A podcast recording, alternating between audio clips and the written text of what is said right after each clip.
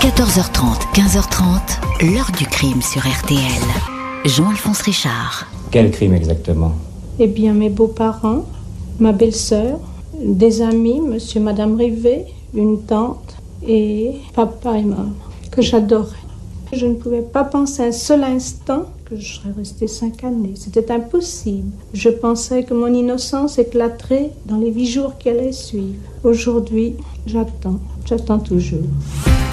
Bonjour, quelques pincées d'arsenic dans une bonne soupe.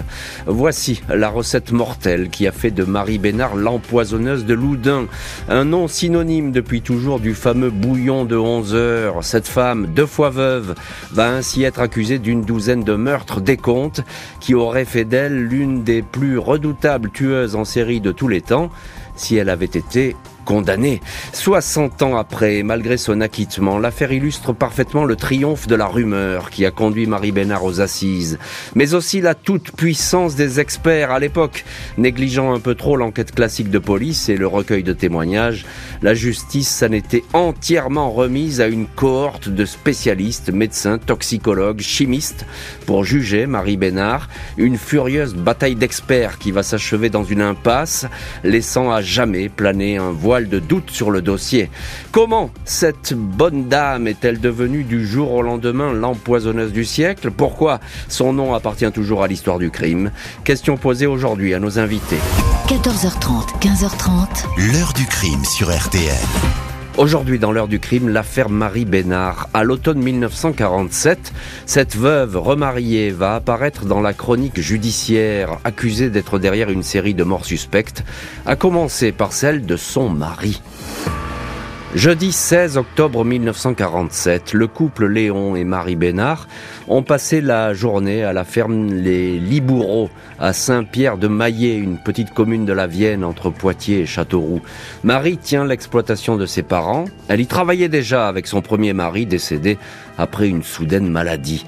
Aux alentours de midi, le couple s'apprête à repartir pour Loudun, la ville où ils vivent. Avant cela, Marie prépare le déjeuner, soupe, œufs au plat, haricots, viande, vin et café. Au moment de reprendre la voiture, Léon Bénard ne se sent pas très bien. Il vomit.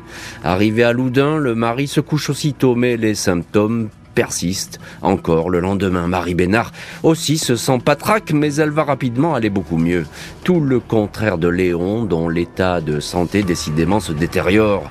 Le médecin qui avait cru détecter une simple crise de foie diagnostique désormais un taux d'urée anormalement élevé Neuf jours plus tard, 25 octobre 1947, Léon Bénard, 53 ans, rend son dernier soupir après 19 ans de mariage. Marie Bénard est veuve pour la deuxième fois.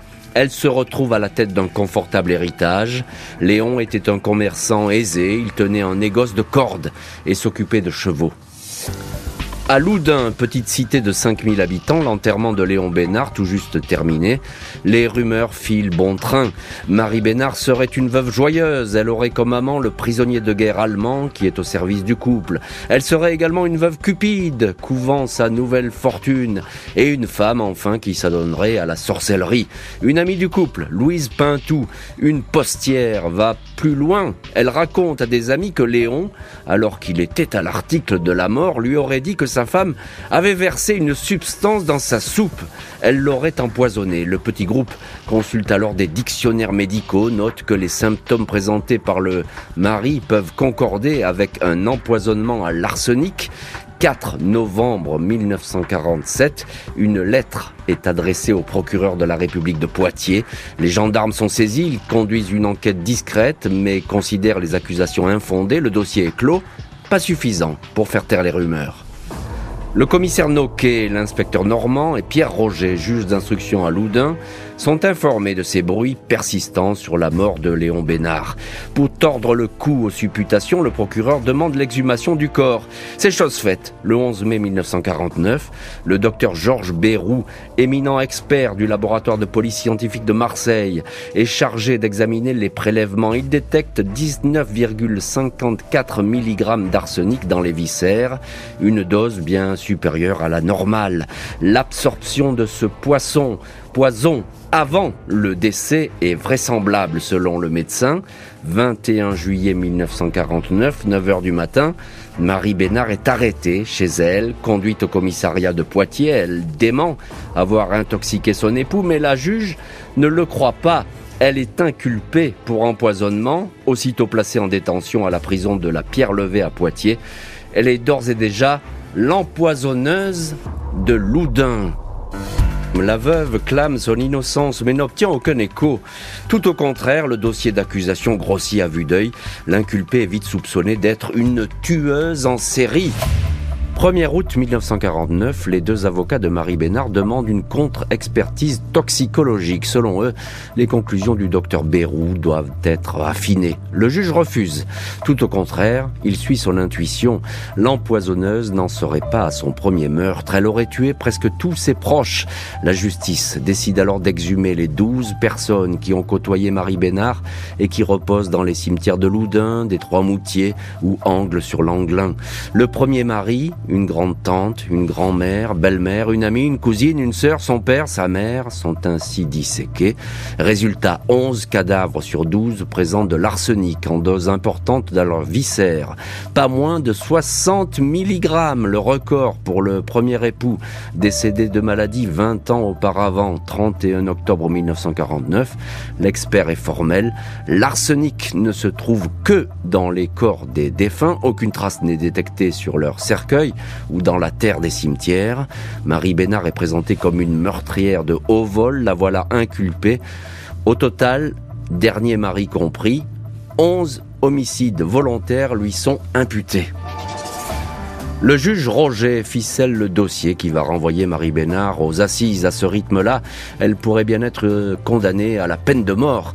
Le magistrat estime que la suspecte a agi par appât du gain. Elle voulait capter des héritages ou bien éliminer des personnes qui pouvaient lui faire de l'ombre. L'instruction affirme aussi qu'elle a entretenu une liaison adultérine, motif qui l'aurait incité à se débarrasser de son deuxième mari. La veuve dément ces deux mobiles. Les experts psychiatres la considèrent dans leur rapport comme anormalement normal. C'est habilement, froidement, hypocritement, en toute lucidité, qu'elle a décidé, préparé, consommer la perte de ses victimes, camouflant ses dessins sous des dehors de bienveillance et de prévenance, écrivent les psys. 20 février 1952, ouverture du procès Marie Bénard devant la cour d'assises de la Vienne à Poitiers. La veuve rejette les accusations d'une voix tempérée. Nous n'avions pas besoin d'héritage. Avec mon mari, nous vivions très heureux sans eux, dit-elle posément. Pas moins de 80 témoins à charge défilent pour accabler cette veuve cynique. Bonne dame de Loudun devenue meurtrière. Les analyses scientifiques semblent confirmer sa culpabilité, même si l'accusé indique qu'elle ne comprend rien à tout ça. J'ai été très contrarié quand me refuse une contre-expertise, dit-elle. Quatre yeux voient mieux que deux. Tout semble l'incriminer, mais contre toute attente, c'est l'éminent expert Georges Bérou qui se retrouve acculé. Il a manqué de rigueur, ainsi les bocaux contenant les viscères des défunts ont été inversés, mal étiquetés, et il en manque un. Lui qui affirme pouvoir reconnaître sans se tromper de l'arsenic dans un tube de chimie est confronté à six échantillons. Il indique qu'il s'agit bien d'arsenic, c'est en fait de l'antimoine. Un autre expert affirme que l'arsenic provient peut-être tout simplement de la terre du cimetière de Loudun. Le docteur Bérou est discrédité, procès arrêté, nouvelles expertises demandées. Et en attendant, Marie Bénard repart en prison. Deux ans vont s'écouler avant que celle qu'on surnomme l'empoisonneuse du siècle comparaisse à nouveau aux assises. La liste des victimes potentielles s'est entre-temps rétrécie. 15 mars 1954, Marie Bénard, 58 ans, chignon, lunettes, toute de noir vêtue, s'installe dans le box des accusés de la cour d'assises de la Gironde. Elle n'est désormais poursuivie que pour six meurtres sur les 11 retenus lors du premier procès. Toutes les victimes ont été exhumées une deuxième fois avec une nouvelle équipe d'experts. Ils ont déterminé que dans nombre de cas, l'arsenic était en dose trop faible pour laisser penser à un geste criminel. Sans surprise, les témoins cités par l'accusation, la postière Louise Pintou en tête, continue à accabler la veuve. Ils la décrivent comme une femme vénale qui n'a jamais hésité à passer à l'acte, des déclarations mais pas de preuves. Une fois encore, ce sont les résultats d'expertise, le fameux arsenic, qui vont décider du sort de l'accusé. Mais c'est la confusion qui s'installe lors des audiences. Les rapports se contredisent, les experts patogent et s'interrogent. Le professeur Cohn à Brest et juge peu probable l'absorption d'arsenic par certaines victimes la mère de Marie Bénard aurait dû avaler 18 grammes de cette substance, opération hautement improbable. Le professeur Fabre avoue qu'il ne sait pas si l'arsenic peut se dissoudre dans l'environnement où repose un cadavre et donc le contaminer. Le professeur Truffert tranche et dit que l'arsenic peut se fixer dans les cheveux par ruissellement des eaux. Impossible en l'état de savoir si Marie Bénard a administré à ses proches le bouillon de 11 heures à l'arsenic ou bien si ce poison était déjà dans le sol des cimetières. Le procès est à nouveau interrompu. Il sera procédé une troisième visite des cimetières. Le 12 avril 1954, Marie Bénard est autorisée à quitter la prison du fort de Ha. Libération provisoire, elle retourne chez elle, à Loudun. La veuve de Loudun va attendre sept ans pour être fixée sur son sort. Cette fois, la justice ne veut plus d'un procès bâclé et d'une guerre des experts, et pourtant...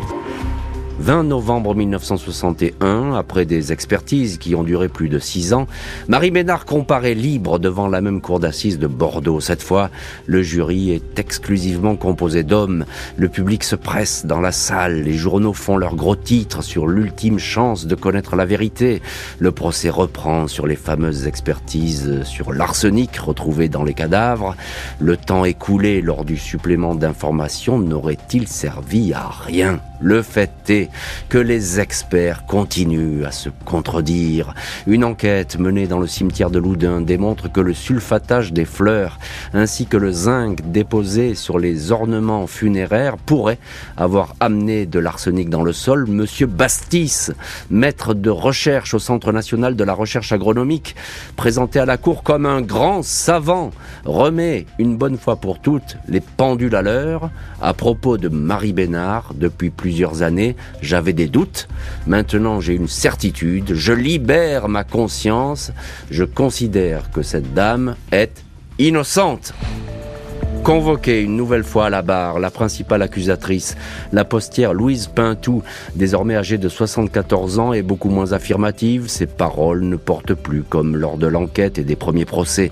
9 décembre, l'heure du réquisitoire de l'avocat général, il ne peut que constater que l'accusation est vide. Il aura fallu attendre 12 ans pour démontrer que l'arsenic retrouvé dans les corps n'a pas été introduit de façon intentionnelle. 12 décembre 1961, l'empoisonneuse du siècle est acquittée, faute de preuves, dans un tonnerre d'applaudissements. La voilà redevenue la bonne dame de Loudun. La veuve est acquittée, elle peut revenir vivre dans sa maison de Loudun où elle va écrire ses mémoires. Marie Bénard regrettait souvent d'avoir été seulement acquittée et non déclarée innocente par la cour d'assises. J'aurais aimé entendre de la bouche du président Marie Bénard est innocente, dira-t-elle. Elle, n'a jamais été indemnisée par l'État français, à l'époque la loi ne le prévoyait pas, ni par ses détracteurs dont Louise Pintou déclarait insolvable. La bonne dame de Loudun lui aurait pardonné sa dénonciation à la fin de ses jours. Le 14 février 1980, Marie Bénard s'éteint à Loudun, ville qui aura continué à la regarder en coin, beaucoup étant toujours convaincus de sa culpabilité. Madame Poison, comme on l'avait parfois appelée, avait fait savoir qu'elle ne voulait pas être enterrée au milieu de personnes dont elle avait été accusée d'avoir causé la mort, trop d'arsenic sans doute dans ce cimetière. Elle fera don de son corps à cette science qui, malgré bien des efforts, n'était pas parvenue à la confondre. L'heure du crime, présenté par Jean-Alphonse Richard sur RTL.